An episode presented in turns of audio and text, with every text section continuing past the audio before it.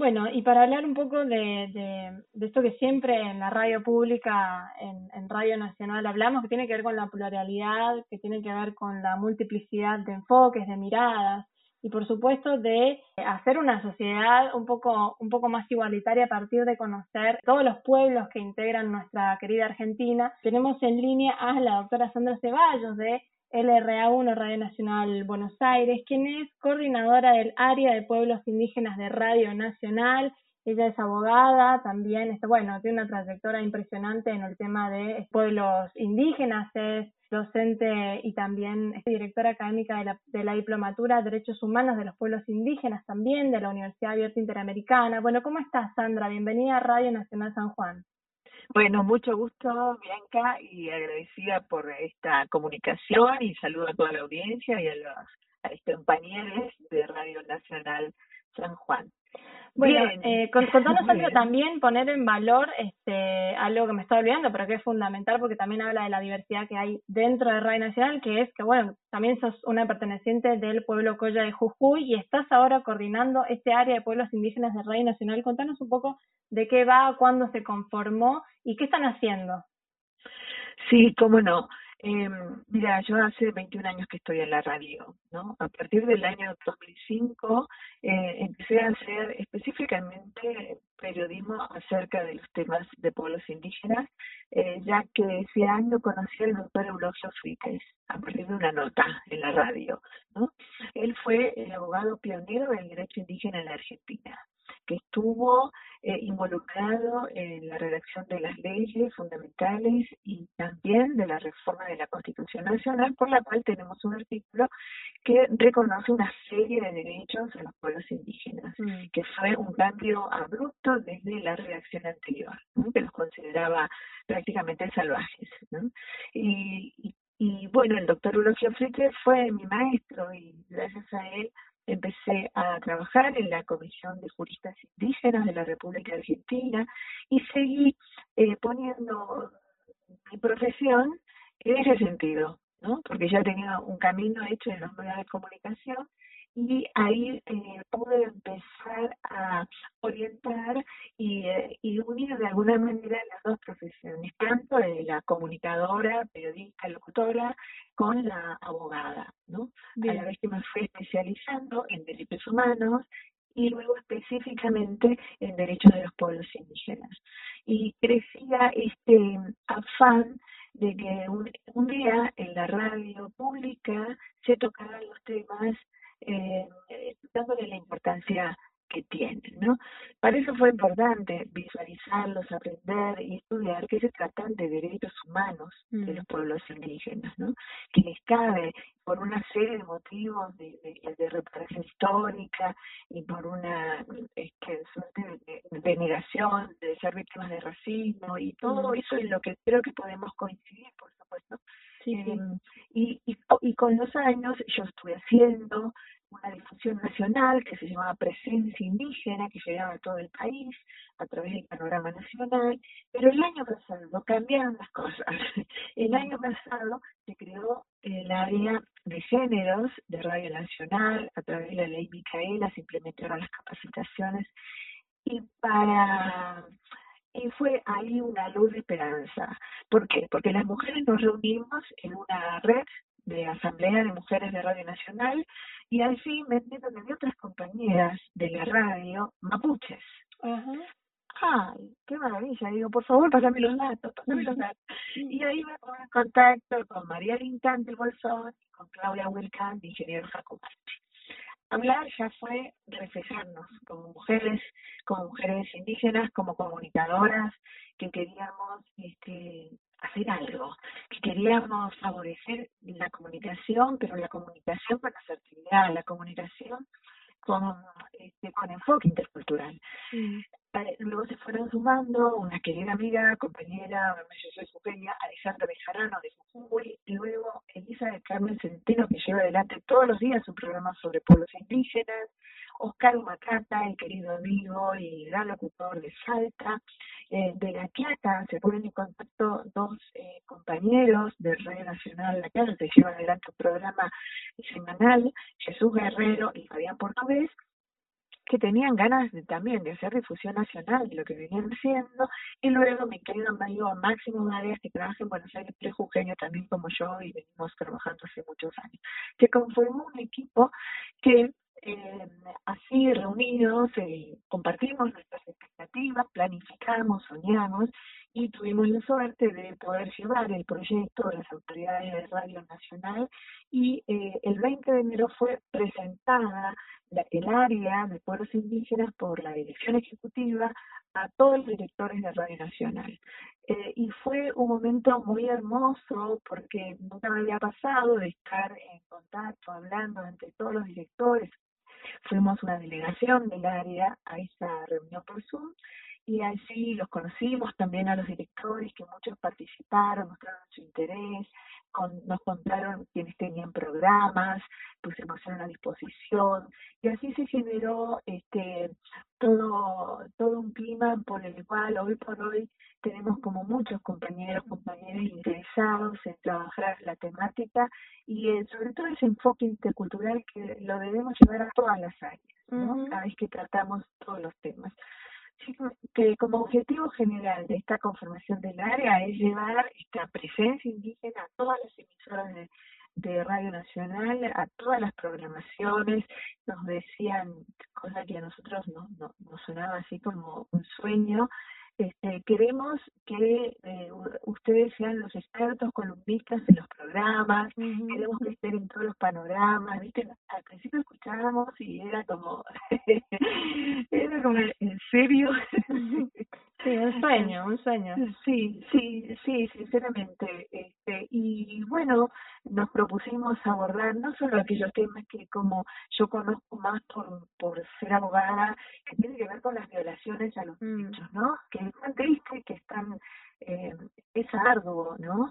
Pero, pero sí, hemos viajado en su momento a territorio de la PULOF, hemos estado en distintos lugares, hemos estado cuando vino el relator de Naciones Unidas, acompañándolo y recibiendo además, eh, haciendo todo un trabajo previo de recibir las denuncias de todo el país sobre violaciones de las comunidades, que no, no, no, pueden alzar su voz. Mm.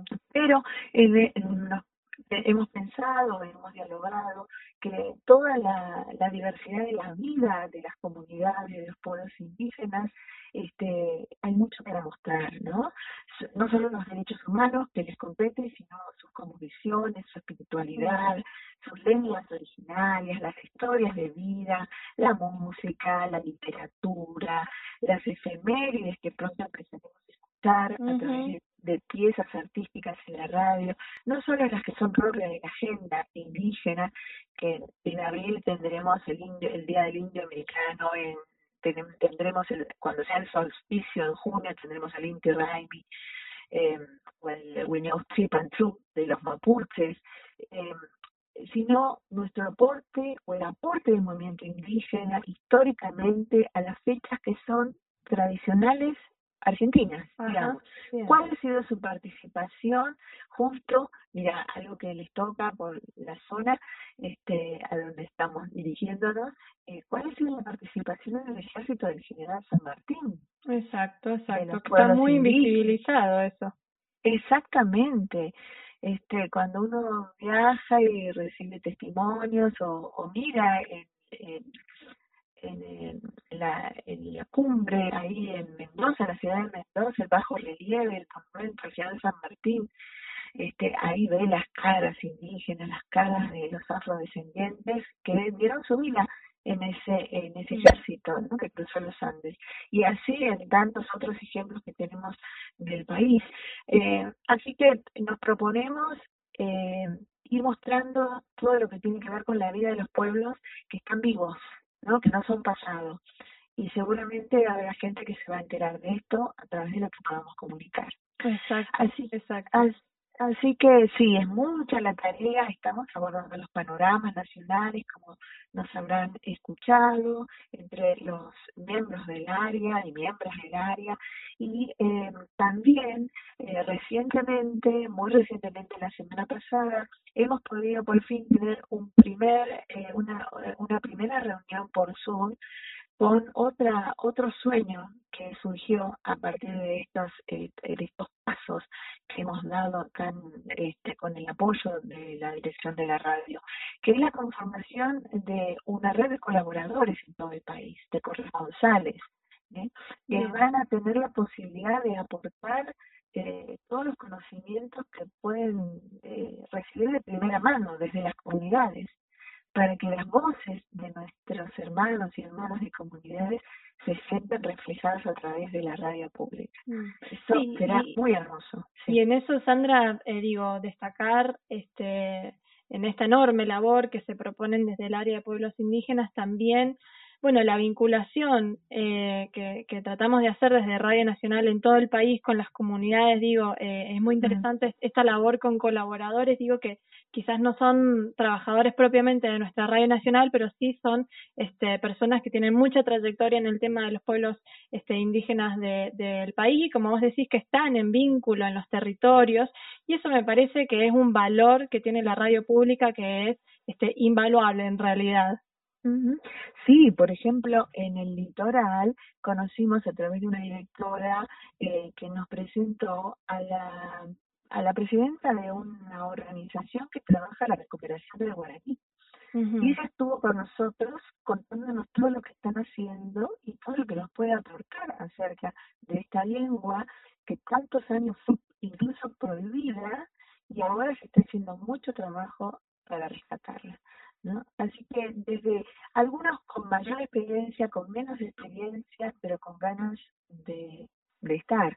Así que es por eso que nos hemos propuesto eh, iniciar este trabajo, además acompañándolos y acompañándolas eh, en, la, en, en poder tener estas piezas artísticas que queremos ofrecer en la radio, ¿no?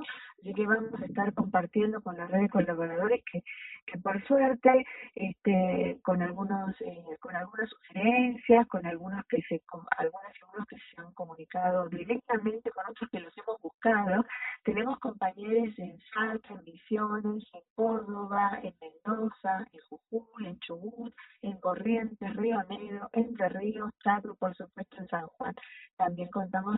Y bueno, eh, ahora el desafío también es eso, es coordinar los aportes, eh, se la edición correspondiente, ya tenemos toda la, la maqueta, cómo, eh, cómo saldrán esos esas piezas artísticas y esperamos acá prontamente que suenen en todas las radios del país.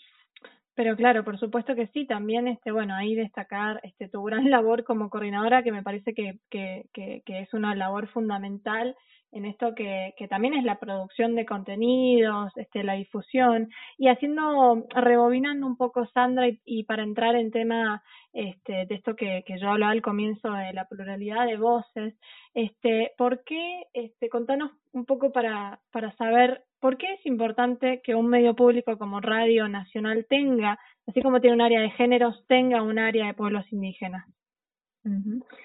Mira, tenemos un montón de motivos desde legales, desde la función del Estado, de promover los derechos humanos y en particular de los pueblos indígenas, todo lo que propende al desarrollo, al bienestar, a la comunicación de los pueblos indígenas y a la participación pública para lo cual se debe favorecer esa participación en la agenda pública y también favorecer la participación interna dentro de las comunidades. En ese caso, el Estado tiene la obligación de no obstaculizar esa participación interna, esa deliberación interna, ¿no? Así que me parece que está enmarcada en el reconocimiento de la Constitución Nacional, se le reconoce la participación, se le reconoce un montón de derechos que vale la pena recordarlos, la preexistencia étnica y cultural de los pueblos indígenas argentinos es mucho decir porque ahí el Estado reconoce que existían antes de la conformación del Estado argentino. Mm. Por supuesto, el derecho a la identidad, el derecho a una educación intercultural bilingüe, o sea, el, el hecho de tener una lengua materna diferente a la lengua de la sociedad dominante, es un obstáculo para que un niño no pueda aprender, ¿no? Necesita tener un tutor, en fin, eso está reconocido. También está reconocida la personería jurídica, que es como el documento de identidad de la comunidad. Pues acá puede acceder a una serie, al ejercicio de sus derechos de forma más efectiva. Mm. Sí, entre ellos ahí, bueno, el derecho a la comunicación, como decía. Exactamente, exactamente.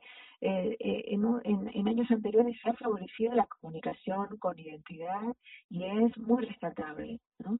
Este, así que, mm, pero también tenemos que propiciar que puedan manifestarse en todas las áreas. Mm. En la cláusula constitucional, eh, según lo que veníamos enunciando, también luego se reconoce aquello que es lo que causa mayores controversias, se reconoce la posición y la propiedad comunitaria de las tierras.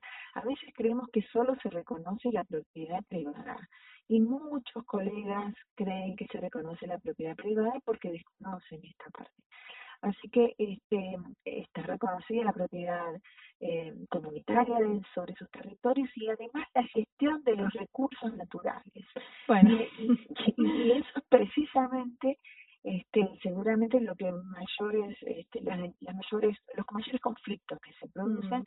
porque no se repita el derecho propio, que es el derecho a ser consultados y obtener su consentimiento para llevar adelante esas políticas públicas. Y eso es un tratado que la Argentina suscribió y que ha sido incorporado por la 24071. Así que tenemos mucho para hablar.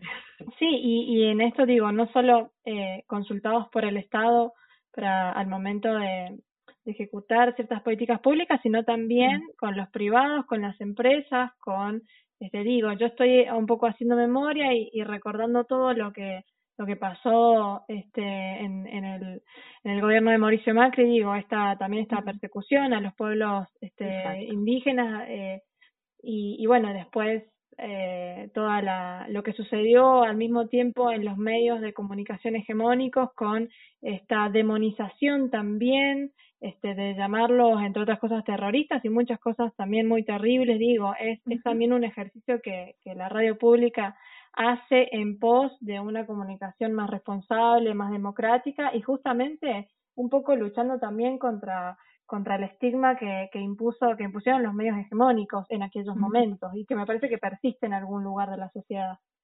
Exactamente, y sigue teniendo cabida ese discurso racista porque es más fácil este, seguir calificándolos de terroristas, antes eran salvajes o todos los epítetos que se puede ocurrir, porque de esa manera negando sus derechos, es más fácil quitarle sus, eh, seguir codiciando sus riquezas, ¿no? Y quitárselos.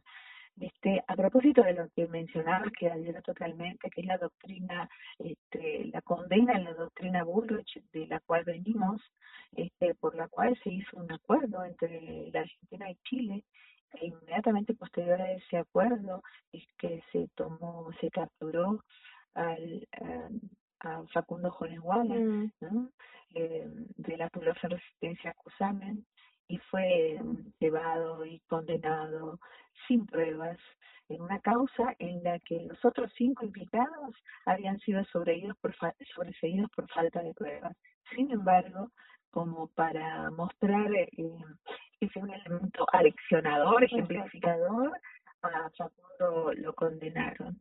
Y justamente hoy estuve en comunicación con su hermano, con Fernando Jones Wallace, eh, porque hoy eh, siguen las audiencias por el juicio que se lleva adelante en contra del policía Javier Solorza, que dirigió con ese operativo comando eh, y está acusado por violencia institucional contra los integrantes de la PULOS en el año 2017 y del, cual recordamos esas imágenes en que cuatro personas resultaron gravemente heridas, a uno le destruyeron la mandíbula, se tuvieron que reconstruir, muy jóvenes ellos, ¿no? Así que sigue en juicio, declararon eh, ya como 30 testimonios, existen, y seguirá el viernes, porque hubo unas demoras ahí por un caso positivo del abogado de, de Solorza, del acusado, eh, por COVID, así que están con demoras, pero ahí ellos tienen como mucha esperanza, estuve dialogando y hemos transmitido esperanza que esta vez se pueda demostrar, ¿no? Estos,